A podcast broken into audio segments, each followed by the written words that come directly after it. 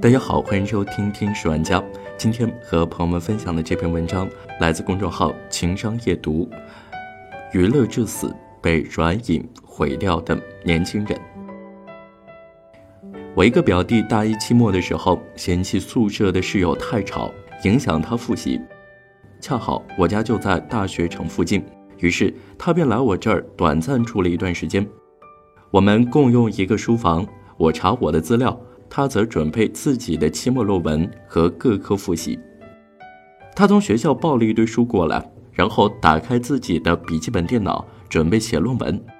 等待开机的时候，开始翻手机、刷微博、刷朋友圈，然后乐呵呵的傻笑。开机后，眼睛还在手机上，一直没移开。我忍不住提醒他：“别浪费时间了，干正事儿。”他嘴上应付着，翻了几页书，很快又低头去玩手机。这会儿，他倒不再是刷朋友圈了。而是点开了某热门小游戏的图标，换了个舒服的姿势，虔诚地看着自己的角色，双手手指就位，准备操作。之后提醒他数次，充耳不闻。我明白，到这时候说啥也没用了。后来他苦闷地告诉我，那次考试他竟然挂科了。这可是升入大学的第一个学期，在此之前的中学时代，他的成绩连不及格都没有过。那次全年级只有三个人挂科，他就是其中之一。原来只是要搜一些参考信息的，搜着搜着就打开了朋友圈、微博，发现了什么好玩的，于是立刻分享，和几个志同道合的朋友开始扯东扯西，最后扯了一堆，反而忘记自己本来的正事是什么了。一回神儿，不得了，十二点了，那睡觉吧。结果明天又忍不住打开手机。国内曾公布过一组调查数据，各年龄段的 PC 互联网与手机互联网的使用时间，主要参与的活动等。特别值得关注的是，人们无手机忍耐极限时间是三个小时。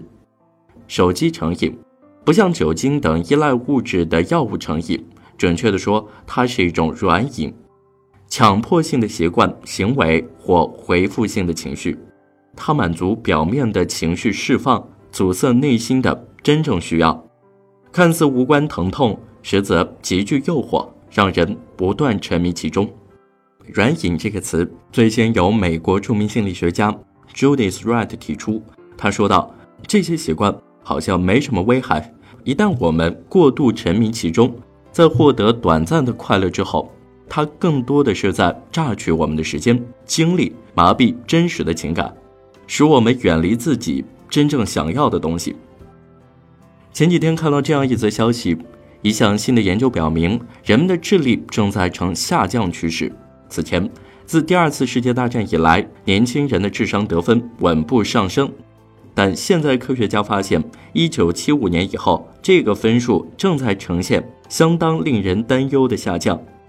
之前有两项英国研究表明，年轻人的智力得分每十年下降二点五到四点三点。最新的研究来自挪威奥斯陆大学的研究者，对七万三千多名男性进行了标准智力测试，并分析了1970到2009年间的国家平均水平。目前不确定是什么因素导致，有科学家归结为人们花更多的时间在电子设备上，而不是阅读书籍。有评论显得对这种观点很认同。每天沉迷于电子产品、网络游戏、娱乐八卦，能不变笨吗？大前研一在低智商社会中也曾提到，日本的新一代正在逐步步入低智商社会，他们读到的书越来越幼稚，对各种谣言丝毫不会思考，很容易遭到媒体的操控，得过且过，毫无斗志。变笨的原因也许不止一个，但毫无疑问。过度沉溺于电子产品和娱乐八卦，染上软瘾，的确会让我们变得越来越懒，大脑越来越麻木，不爱思考。它会把你从一把锋利的剑，慢慢钝化为一片生锈无力的旧铁皮。沉溺于各式各样碎片化的短视频、爽文是很快乐，不需要任何成本，但长久如此，你会渐渐丧失自己的创造力、想象力、学习的能力。他们表面上看是让你精神获得了满足，可实际却榨取了你更多的时间和精力，而且很难摆脱。作家江南也曾说过：“碎片化阅读使人愚蠢。”适当的娱乐并没有错，但过度娱乐，信息爆炸，会像一块巨大的黑洞一样。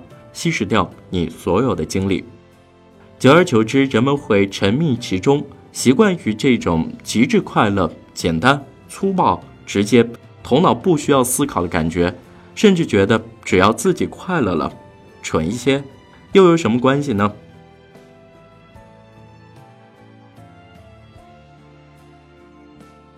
不可否认的是，娱乐世界让我们忘却现实的苦痛。因此，一批又一批年轻人去追寻其中虚拟的快感，但正如《头号玩家》里所说的那样，“The reality is the only thing that's real。”现实是唯一的真实。那些充满感官刺激、欲望，只是低级的精神成瘾品。你要明白，麻痹只是一时的，只有你的聪明才智、努力进步，真正的改变自己的生活。获得实实在在的快乐和满足。美国有个著名的三 S 理论：Sex, Sports, Star，这是控制大众最有效的方法。有研究表明，经济萧条时，所有娱乐业会更加发达。生活压力越大，节奏越快，矛盾越深，娱乐致死的几率越高。